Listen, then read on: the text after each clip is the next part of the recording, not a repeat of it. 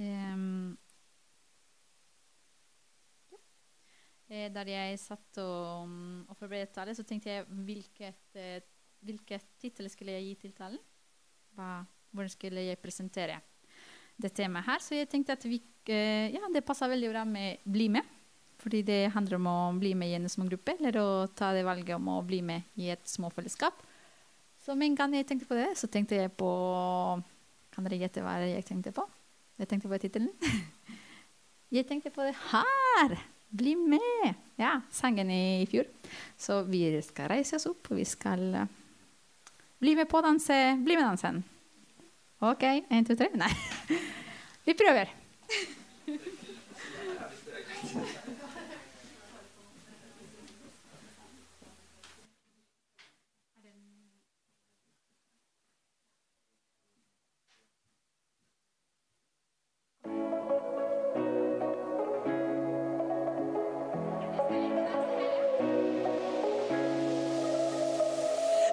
etter dag var jeg fanget i sorg og ensomhet. Men styrken du ga meg, den løftet meg opp når jeg trengte det. Først var jeg én, og så ble vi til to. Vi kan bli tre om vi bygger en bro. Bli med, bli med. Og sammen vil vi vandre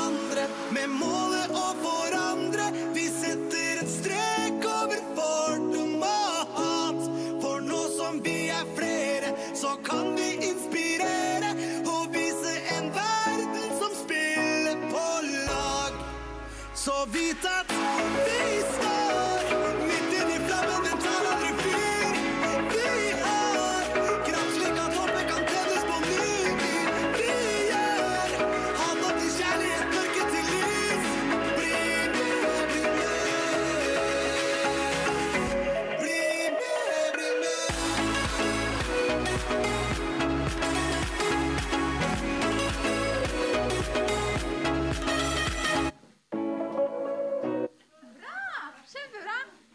Bra innsats.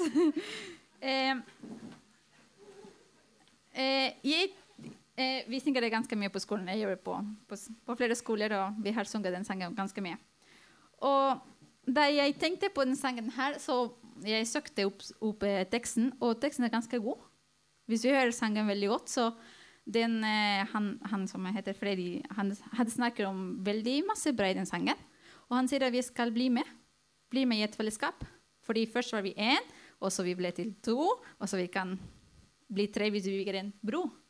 Og den broen der tenkte jeg at det kan godt være en smågruppe. For jeg kan være alene, men i en smågruppe kan vi være tre. To eller tre eller flere. Så hvis han kan synge, synge om det i den sangen Jeg, tenk, jeg tror ikke han, har tenkte på en smågruppe da han skrev den sangen. Eh, Kanskje ikke i det hele tatt. Men eh, jeg syns at eh, hvis han kan synge om det, så kan vi også snakke om det. Hvis han synger at vi kan bygge bro mellom to for å, å bli flere, så tenkte jeg ja, men det kan vi snakke om i kirka. Det kan vi ta opp og snakke om at vi trenger, vi trenger et småfellesskap. Og som Magnus sa forrige gang, så Håkon snakket om, om å ta det valget om å følge Jesus. Og vanligvis når vi, følger, når vi tar det valget om å følge Jesus, så blir det litt naturlig å ta det valget om å bli med i en menighet. En menighet. Så det er ikke alltid det er så lett å bli kjent med alle som er i menigheten. Det er ikke alltid det er så lett å, å snakke med de som er i menigheten. Og det er ikke så lett å snakke med de som vi ikke kjenner så godt. Så en små gruppe det er eh, et veldig bra alternativ for å bli kjent med flere inn i menigheten. Ja, hvorfor, er, hvorfor en små gruppe eller et mindre fellesskap? Hvorfor er det viktig? For det første for alle, fordi alle vi trenger en småfellesskap. Vi kjenner mange. ikke sant? Vi vet hvem er de som bor i nabolaget, vi vet hvem er de som er kollegene våre. Vi vet kanskje hvem er de som eh, går i kirka. Men alle vi trenger en små, en små gruppe. Dere har sikkert sine eh, beste venner, som ikke er så mange. Så det viser vi trenger et mindre fellesskap. En plass hvor vi kan eh, snakke litt mer ærlig, hvor vi kan føle oss litt mer trygge, hvor det blir litt lettere å snakke, når, når det blir, hvor det blir litt mer naturlig å snakke. Så det er det første poenget. Hvorfor trenger vi en små gruppe? Fordi vi trenger det. Vi trenger et små fellesskap. Og fordi også eh, Ja. Og da er den, den teksten her, hvor det står i Johannes eh, Ja, denne står jeg kan lese derfra. Jeg kaller dere ikke lenger tjenere, for en tjener får ikke greie på det han, hans tenker å gjøre. For med nå av dere vennene mine, for, for jeg har sagt dere alt som min far i himmelen har latt meg få vite. Til og med Jesus, han som talte til mange, til mange hundre, trengte han små, et småfellesskap. Til og med han trengte å ha en mindre gruppe hvor han skulle bli kjent godt med dem, hvor han skulle få støtte av dem, hvor eh, han skulle bli venner. Og det er veldig fint det Jesus sier til sine disipler. Jeg kaller dere ikke lenger tjenere, men jeg kaller dere venner. Fordi jeg har fortalt alt som jeg har hørt fra min far, har jeg fortalt til dere. Så derfor er dere mine venner. Og vanligvis i en små gruppe eller i et mindre fellesskap kommer vi til å bli venner. Og da kan vi fortelle ganske mye. Ikke bare for å fortelle, men for å utfordre hverandre på, og for å oppmuntre hverandre. Og det andre ting som også er viktig med, en, med en, en mindre, et mindre fellesskap, det er at det er mye enklere å dele livet med noen få. Vanligvis er vi nå til dags veldig sånn eh, Ja, vi er litt vant til at gode ting må være store ting. Hvis du skal ha en TV, så kjøper du det største det du kan kjøpe. Vi har ikke en TV nå, fordi Magnus sa nei, nei, vi skal ikke hente det. Så han bygde et stor, innmari stort skjerm. Hvorfor det? Fordi det er bedre å se ting hvor det er store. Men det er ikke alltid de store ting er det som kan påvirke oss mest. Vanligvis de små detaljene er det som kan gi oss litt mer mening. Og for eksempel hvis du tenker litt hvor har du mer innflytelse? Hvor, eh, hvem er den du kan påvirke mest? Og vanligvis er det den som bor veldig nær deg. Kanskje din, ditt ektefelle, eller dine barn, eller kanskje dine søstre eller din beste venn. Fordi vanligvis, eh, jo mer tid du bruker med en person, jo mer, eh, mer stor kan, på, eh, kan være innflytelse du, du kan ha til den personen. Så Det er en, en, et kinesisk ordtak. Jeg måtte oversette det fra spansk, fordi vi fant ikke det på norsk. ja, jeg håper det funker. Hvis du vil plante Hvis du vil plante Hvis du vil plante planter for et år, skal du plante korn. Hvis du vil plante planter for ti år, skal du plante trær. Hvis du vil plante planter for 100 år, plant mennesker. Og hvorfor det? Fordi når vi kan eh, påvirke noen andre, så den personen skal påvirke noen flere, og de som blir påvirka, den personen skal påvirke flere, så da kan vi nå mange andre. Så Derfor er det veldig viktig det med små grupper, fordi da kan vi påvirke andre på en god måte, slik at det kan produseres, reproduseres i noe, en, en, i noe bedre. Men er det bare det å, det å være i en små gruppe som er greia? Nei. Jeg tenkte at det å være i en små gruppe må ha en mening. Man skal ikke bli med i en små gruppe for å være for å bli med, men skal bli med med, en, med, ja, med noe. Altså, det, det, må være et mål med det. Og jeg leser litt, og før Jesus, eh, før Jesus valgte sine disipler, det står i Lukas at han ba hele natta. Noen dager senere gikk Jesus opp på et fjell for å be. Han ba hele natten. Da det lysnet da, kalte han sammen disiplene og valgte ut, tolv til å bli hans nærmeste disipler. Så det å, å, bli med på en smågruppe, det er et valg, og det er et stort valg. Fordi du skal dele ditt liv med, med noen få. Og hvis Jesus ba hele natta for å bestemme hvem skulle være sine disipler, så vi kan også bruke litt tid på det. Hvis du har lyst til å bli med i en smågruppe, så gjerne be. Be for å høre fra Jesus hva, vil, vil, hvilken gruppe skal passe bra for deg. Hvilken gruppe skal utfordre deg på en god måte, hvilken gruppe skal gjøre deg at du skal vokse opp med. Og jeg tenker at en smågruppe skal ha noen kjennetegn. Noe som kan, som kan hjelpe oss i å være i denne smågruppe. Og da vil jeg at vi skal lese i Markus. Markus 3, 13-18.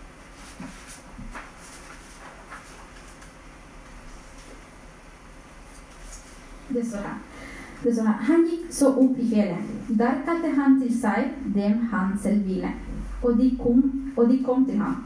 Han tok, han tok ut tolv som skulle være sammen med ham, og som han kunne sende ut for å forsyne og ha makt til å helbrede sykdommer og drive ut onde ånder. Simon, så han ga navnet Peter, Jakob, sønn av Sebedeus, og Johannes, Jakobs bror. Disse, han, disse ga han til navnet Boanerges. Det er Tordens sønner. Og Andreas og Filip og Bartolomeus og Matteus og Thomas og Jakob, sønn av Alfeus og Tadeus og Simon Kaneus og Judas Iskariot, han som forrådte, ham. Så han, han valgte sine disipler, og det var ikke bare for å velge dem, men det står tre ting der. Han, det står han tok ut tolv som skulle være sammen med ham, som han eh, kunne sende ut for å forsyne. Og han skulle gi dem makt til å helbrede og til å drive eh, ut under, eh, under ånder. Så dette er ting som skal, gi, eh, som skal kjennetegne våre små grupper. Så det, det, første er at de skulle være sammen med ham, og det betyr et fellesskap. Og det fellesskapet skal være mellom ham og med de andre som er i din smågruppe. Han skulle også ha en smågruppe for å sende dem ut for å forsyne. For å forsyne hva? For å forsyne evangeliet. Og på den måten skulle vi, skulle vi nå andre. Eller nye. Og det tredje som skal skje i en smågruppe, er at de skal få makt. Og den makten vi får, det vil ikke være hvilken som helst makt, men vi får Den hellige ånd. Og Den hellige ånd skal hjelpe oss til å helbrede og til å drive ut onde ånder. Så vi skal snakke om den første. Det første er fellesskap. Og da har jeg funnet en tekst i et bibelvers som står i Johannes 15, 9-12. Jeg kan lese det. Jeg har elsket dere på samme måte som min far i himmelen har elsket dere. Bli derfor værende i min kjærlighet. Dersom dere lydige mot det jeg har gitt befaling om, blir dere i min kjærlighet. På samme måte blir jeg i kjærligheten til min far i himmelen, siden jeg gjør det han har gitt meg befaling om. Dette har jeg sagt til dere for at min glede skal fylle dere, slik at gleden deres blir fullkommen. Dette er min befaling, at dere skal elske hverandre på samme måte som jeg har elsket dere. Så jeg synes at det her er veldig viktig. Det med fellesskap skal, skal være noe som preger vårt, eh, vårt små fellesskap. Det at vi skal ha en fellesskap med Gud, et fellesskap med Gud, slik at han kan hjelpe oss til å ha et godt fellesskap med andre. Når vi er i en små gruppe, skal vi dele ganske mye. Og da er det veldig viktig at vi har et godt fellesskap med hverandre. Og det kan vi ikke ha hvis vi ikke har et godt fellesskap med Jesus. Fordi det, i bare, um, bare små fellesskap skal vi være helt annerledes og helt forskjellig. Da Jesus valgte sine disipler, var det en som het Simon. Og han var veldig sånn eh, nasjonalist, hvordan man si. Han var en sånn skikkelig jøder som ikke likte romerne.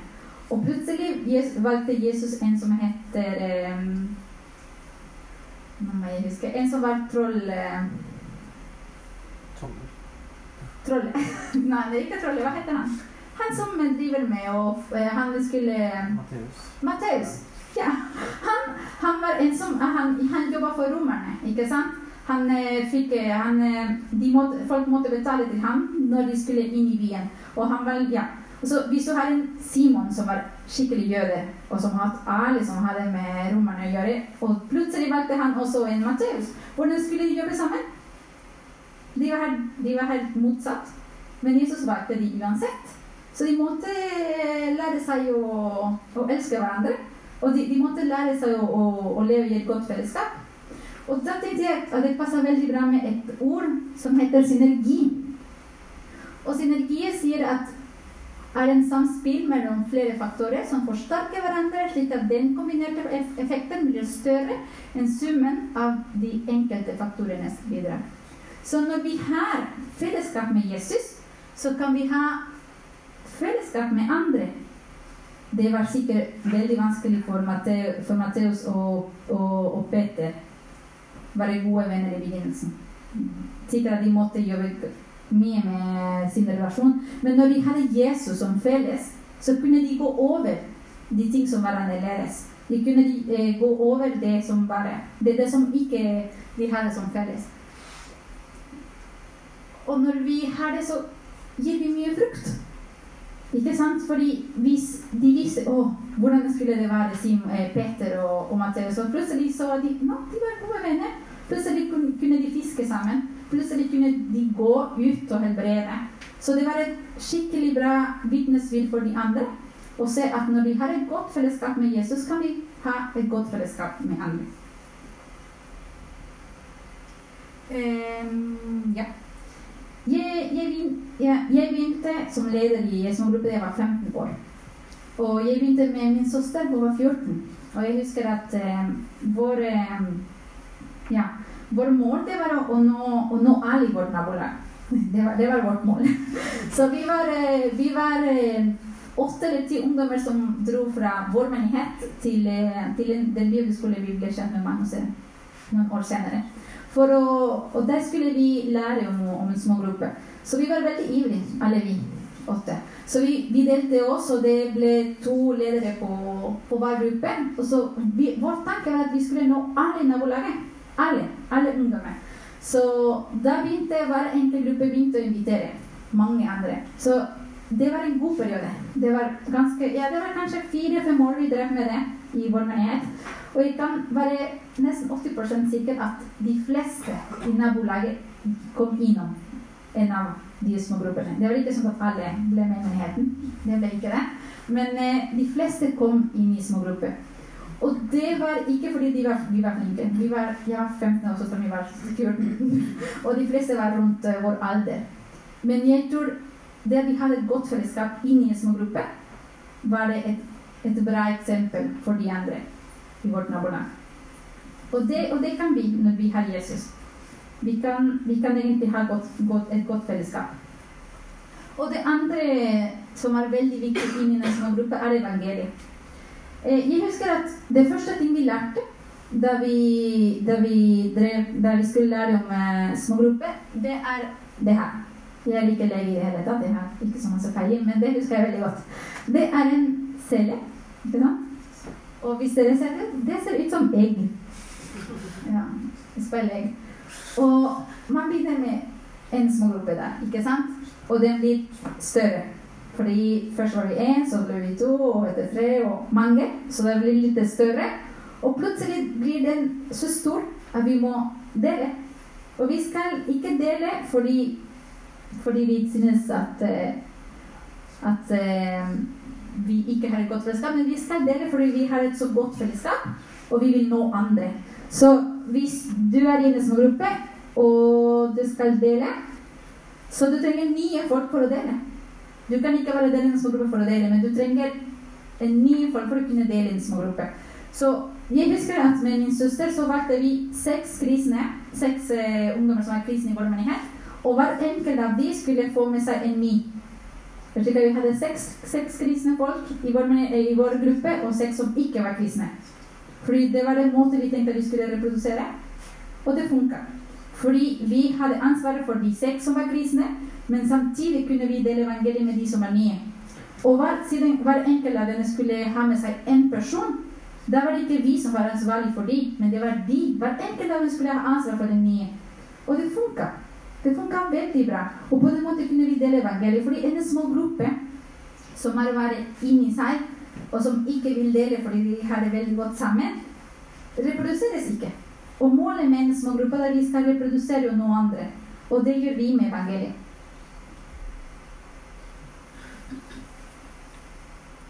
Romerne 10, 16 sier Men hvordan kan de påkalle en de ikke tror på? Hvordan kan de, kan de tro på en de ikke har hørt om? Og hvordan kan de høre uten at noen forsyner? Og hvordan kan de forsyne hvis de ikke er utsendt? Det står jo skrevet. Hvor vakre de er, føttene til den som bringer godt budskap. Og hvis Noen ganger tenker vi at det å forsyne det høres litt skummelt. At vi skal forsyne Guds ord. Men samtidig syns jeg det er et stort privilegium å kunne være jeg som kan fortelle deg at Gud elsker deg. Det jeg har det legge til å fortelle en andre at Gud elsker den personen, det syns jeg er veldig stort. Og det kan vi når vi er i smågruppe. eh, i, vår, vår nabolag, og det er også i Norge, når du går i menigheten, så blir på en måte Det har jeg hørt uttrykket her i Norge ganske mye. At du, se, du, blir en, du blir satt i en boks. Og i Ecuador er det veldig vanlig at folk er veldig sånn. Da kan vi si hva som helst uten at noen eh, syns at de blir mobba. Og hvis, vanligvis i Ecuador vi går alle med, med Bibelen i hånda. Hvis du er kristen, så går du med Bibelen.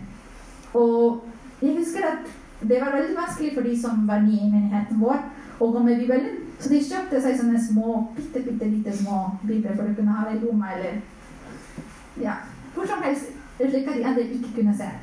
Fordi det var veldig De, de, de ble på en måte erta av noen andre. Fordi særlig gutter. Det var, det var innmari stort for hvis noen andre visste at de skulle begynne i menigheten. Eller. Så vi tenkte å, det er litt trist. Det er veldig trist å bli mobbet fordi du er kristne. Så vi tenkte veldig tidlig at en små gruppe skulle hjelpe til. Det, det, skulle være en løsning. Fordi det er veldig vanskelig for en som er ny, å komme med en gang til kirka. Og se at noen står vi og synger og sier at men hvorfor gjør de det? Så det er veldig vanskelig en som er ny, å, komme med en gang i kirka. Men hvis de er invitert til en smågruppe, hvor de, de, skal gå inn i et hus og skal ha det Jeg vet ikke, skal snakke, snakke litt med Ali, kan spørre litt mer Ja, Ali, så da, da, blir det lettere for de nye å komme inn i en smågruppe. Og så da blir det lettere for dere å kunne dele evangeliet med de som er nye. Fordi da kan vi bruke flere eksempler, og kan vi ha god tid til å snakke med dem. Og av og til så tenker vi at trygghet, det er det vi kjenner. Trygghet er det jeg vet og det er det jeg har kontroll over. Men det er ikke trygghet.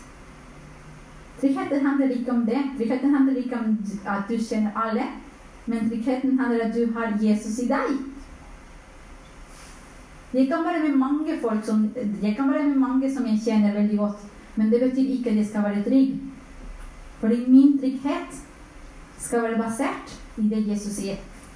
Så hvis vi er klar over det, så blir det ikke så vanskelig å få med oss nye i våre grupper. Det blir ikke så vanskelig å snakke og dele evangeliet med noen som vi ikke kjenner så godt.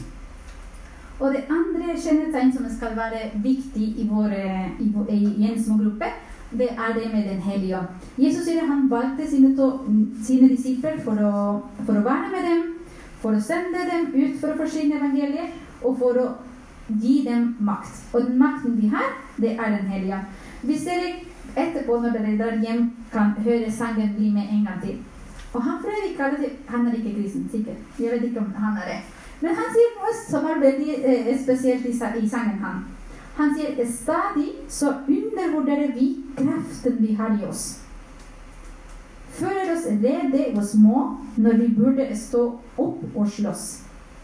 Jeg tror ikke han vet at Den hellige ånd kan være den kraften. Jeg vet ikke om han vet det.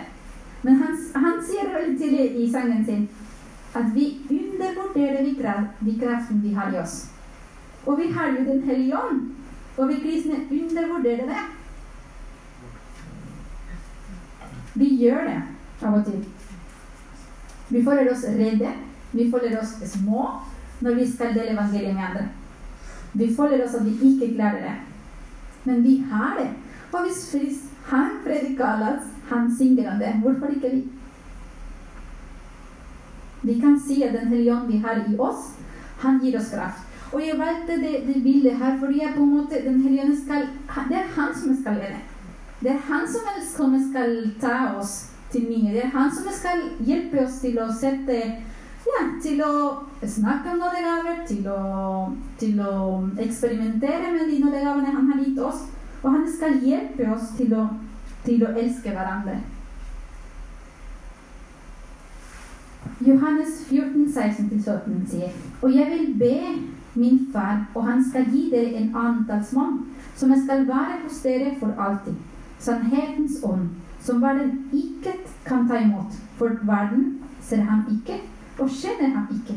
Men dere kjenner han, for han, er, han vil hos dere og skal være i dere. Så vi er ikke alene. I tillegg at vi blir med i en små gruppe, så er vi ikke alene. Vi har et godt, et godt fellesskap der som gruppe, men samtidig vi har Den hellige ånd, som kan hjelpe oss til å nå ut andre. Til å dele evangeliet med andre, og til å til å Og han gir oss nådegaver. Og jeg synes det er fantastisk at inne, inne i et, et småfellesskap kan vi, kan vi på en måte øve. Jeg husker veldig godt at i Norge er det ikke, er ikke så, så, så vanlig at man ber høyt. Men i Ecuador det gjør vi med en gang. Selv om de ikke var kristne, skulle de be høyt. Alle skulle gjøre det. Og jeg syntes det var fantastisk å høre andre sine bønner. Og det klarer vi ikke hvis Den hellige ånd ikke virker i oss. Av og til når vi er redde for sånne ting, så kan vi be. Hvis vi synes det er vanskelig, eksempel, så ber vi. Vær så snill, Gud, du må hjelpe oss med det. Og hvis f.eks. i en små gruppe synes noen at å, det er så vanskelig å dele evangeliet Vi vil ikke nå andre fordi vi har det godt her, vi. Vi har det veldig godt. Så be. Dere kan be. Vær så snill, Gud. Hjelp oss til å åpne. Hjelp oss til å se noen andre som trenger det fellesskapet vi har. Så Den hellige ånd gir oss en arena i, smågruppene for å øve, for å lede, for å synge. Hvis du synes at ah, det hadde vært fint å være i lovsang, men de som er i lovsang, er så flinke og gode, så øv i den små gruppe. Let lovsang i, i dine små grupper. Og etter hvert så kan du bli med i det. og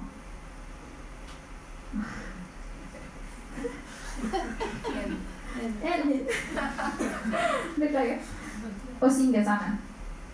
Det er ikke så lett å stå her og snakke, ikke sant? Men hvis du øver deg i en små gruppe eller i et mindre fellesskap, så blir det lettere å stå og snakke med andre. Hvis du syns det er vanskelig å dele evangeliet med andre, så begynn i små grupper. Øv på å dele evangeliet. Så det å, være, det å ta et valg eh, om å være i en små gruppe, er, er et godt valg. Fordi det skal hjelpe oss til å, til å være i et godt fellesskap. Og det skal gi oss en arena for å øve. Jeg tror det er nesten ferdig, så nå skal vi ta litt sånn oppsummering. Så det å bli med i et, småfellesskap, det er å være sammen med Gud, eller sammen med Jesus, sammen med andre. Og det skal gi oss et godt fellesskap. Og nå vil jeg at mm, Ingvild som er med i en, i en av de små gruppene jeg er med. Så hun skal fortelle litt om det her.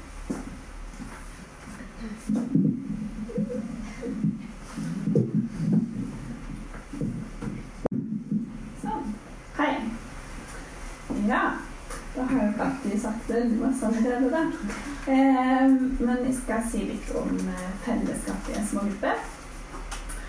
Eh, og så tenkte jeg litt på det når Magnus sa det her med valg. Eh, at egentlig så er det veldig fint å velge å være med i en smågruppe. Nettopp fordi da slipper du å velge hele tida etterpå. At eh, alle har uker når vi skal møtes, så skal vi jo møtes. Og da har du på en måte et sånt fast tidspunkt hvor det er satt av tid. Og hvis det da det liksom er veldig travelt i løpet av ei uke, eller en to ukers periode, så er det liksom noe du har forplikta deg til at ok, den kvelden her skal jeg sette av. Og da er det i hvert fall et sånt fast holdepunkt. Eh, og det kan være bra, satt i sammenheng med sånn valg. Og at det da blir en sånn vane og en rytme, og at jeg tror det er veldig godt for oss eh, mennesker å ha. Og i en sånn her smågruppe så blir vi jo veldig godt kjent. Eh, og det gjør også at vi over tid kan på en måte dele hverandre sine utfordringer og oppturer og nedturer. Og hvis man da på en måte har uttalt at man har et ønske om å utvikle seg på et område, eller noe sånt, så kan på en måte vi andre i gruppa også være med på å utfordre dem på å ta det videre og følge opp hvordan det går. Eh, og så tenker jeg at det er veldig flott at vi kan få være med og be for hverandre. Eh, det bruker vi ganske masse tid på i vår gruppe i alle fall. Eh, og også å kunne inspirere hverandre. Og når, sånn som du snakker om at grupper, til Jesus var veldig forskjellige som personer og med bakgrunn, så er det også å komme sammen med en sånn gruppe med ulik erfaring og ulik personlighet og ulik bakgrunn. Da har vi også veldig masse vi kan eh, bistå hverandre med. og utfordre og utfylle hverandre med. Og så er det jo også, når du snakker om det her med den cella som deles seg, at det er jo en arena hvor det er veldig lett å invitere med nye folk. Eh, Så vi har i hvert fall fått ganske mange nye i vår gruppe sånn over tid, og det er veldig fint. Så får vi se om vi blir så store at vi må dele oss. ja. Mm. Tusen takk, Ingvild. Og det, det har vel liksom det hun sier, at det, å, det at smågrupper skal være en, en arena hvor vi kan be høyt for hverandre, at vi kan dele utfordringene vi har i livet, og at vi kan eh, ja, støtte hverandre når det er perioder hvor det ikke er så vanskelig. Vi kan, og vi kan glede med hverandre hvor de er perioder hvor de er gode. Så det er fint å ha noen å, å gjøre ting, ting som det der. Så Og det at vi skulle bli Ja, de som var i Jesus sine små gruppe, så de skulle bli sendt til å forsyne. Så siden vi følger Jesus, vi skal følge hans, hans eksempel, så vi er egentlig i små gruppe sendt til å forsyne evangeliet. Fordi på en måte kan vi nå andre. Og, ni, og de andre kan nå flere andre. Så, og her skal, eh, skal vi på en måte Det vi, det vi litt om, det med synergier. Vi skal jobbe godt sammen for å, for å kunne nå det her. Og det siste, at vi skulle få makt. Og den, den makten er Helion, og Den hellige ånd det skal, skal virke i oss, slik at vi kan helbrede andre, og at vi kan drive, drive ut onde ånder. Så hvis du ikke har en smågruppe, så jeg utfordrer deg der til å bli med på en smågruppe. Ta det valget. Be. Du kan kontakte Magnus eller se på, på nettsida vår og se om du, hvilken smågruppe kan passe for deg. Og bli med. Fordi det er noe det er, det er bra å være der. Å være der. Vi gleder oss ganske mye annenhver uke når vi skal møtes. Det gjør vi. Og det er veldig fint. Det er veldig fint å, å, å vite at det er noen andre som ber for deg. Og det er noen andre som, som støtter deg. Og hvis du er med på en smågruppe, og du synes at din gruppe burde gjøre litt mer med de tre ting her, så ta med det til smågruppa di og snakk om det. Snakk om hvordan dere kan eh, ha et bedre fellesskap med Jesus og med hverandre. Hvordan kan dere forsyne evangeliet med andre? Hvordan skal dere gjøre det som gruppe? Og snakk litt mer om Den hellige ånd. Hvordan han kan dele deres gruppe. Eh, de, eh, ja, hvordan han kan lede deres gruppe. Og hvis du, hvis du er i en smågruppe som er de, det vi her snakker om, så ta det videre til en smågruppe og tenk litt om hvordan kan dere forsterke det. Hvordan kan dere ja, gjøre dere bedre i hver enkelt av de punktene vi har snakket om. Mhm. Så vi kan, vi kan be sammen, og vi kan eh, ja. Vi kanskje kan be for fred i dag, Fredrik Allas. Ja, synes, ja, det jeg hørte, så jeg at det er utrolig bra i den sangen. Det er masse bra i den sangen. Og ja, og hvordan, ja, det passer veldig bra til temaet i dag, og at ja, alle trenger et, et mindre fellesskap. Alle trenger å føle seg elsket og føle seg sett. Og det gjør, det kan man oppleve i ingen smågruppe. Mm. Kjære Jesus, vi takker deg. Vi takker deg for at du er fantastisk. Og du var så kreativ at du valgte tolv disipler. De skulle være dine venner. De skulle være med deg. Og de skulle du sende ut til å forsyne evangeliet. Og de skulle få Den hellige ånd. Og de fikk det. Og de nå ganske mange på den tida de levde. De forsynte ditt evangelie hvor de var. Hjelp oss. Hjelp oss til å gjøre det samme. Hjelp oss til å ta det valget til å bli med i en smågruppe, hvor vi kan få lov til å bli kjent med hverandre, til å ha et godt fellesskap med deg først og fremst, og slik at vi kan ha et godt fellesskap med hverandre. Og samtidig Gud, hjelp oss til å, til å se viktigheten av å, av å dele evangeliet til andre. Til å se at det godt fellesskapet vi har i en smågruppe, skal deles. Skal deles slik at andre kan få med seg det. Og vi vil gi oss vitne om at du kan, du kan hjelpe oss til å, til å la Den hellige ånd lede oss. At du kan hjelpe oss til å, til å, gjøre, til å gjøre rom i vårt liv, slik at han kan, han kan, kan, han, kan, få en stor plass i hvert enkelt av oss, slik at han kan forlede oss, at han, at han skal gi oss trygghet. Fordi tryggheten har vi i deg. Så jeg takker deg for det. Jeg takker deg også for Freddy. Vi kjenner ikke ham. Men eh, ja, jeg kjenner at du også elsker ham. Ditt navn at du kan, du kan nå ham med din ånd. Takk for menigheten vår. Takk for at vi har et så godt fellesskap her. Og hjelp oss til å bli bedre kjent med hverandre, men samtidig vi kan nå andre, andre som trenger å, å vite om deg. I et navn vi Jesus. Amen.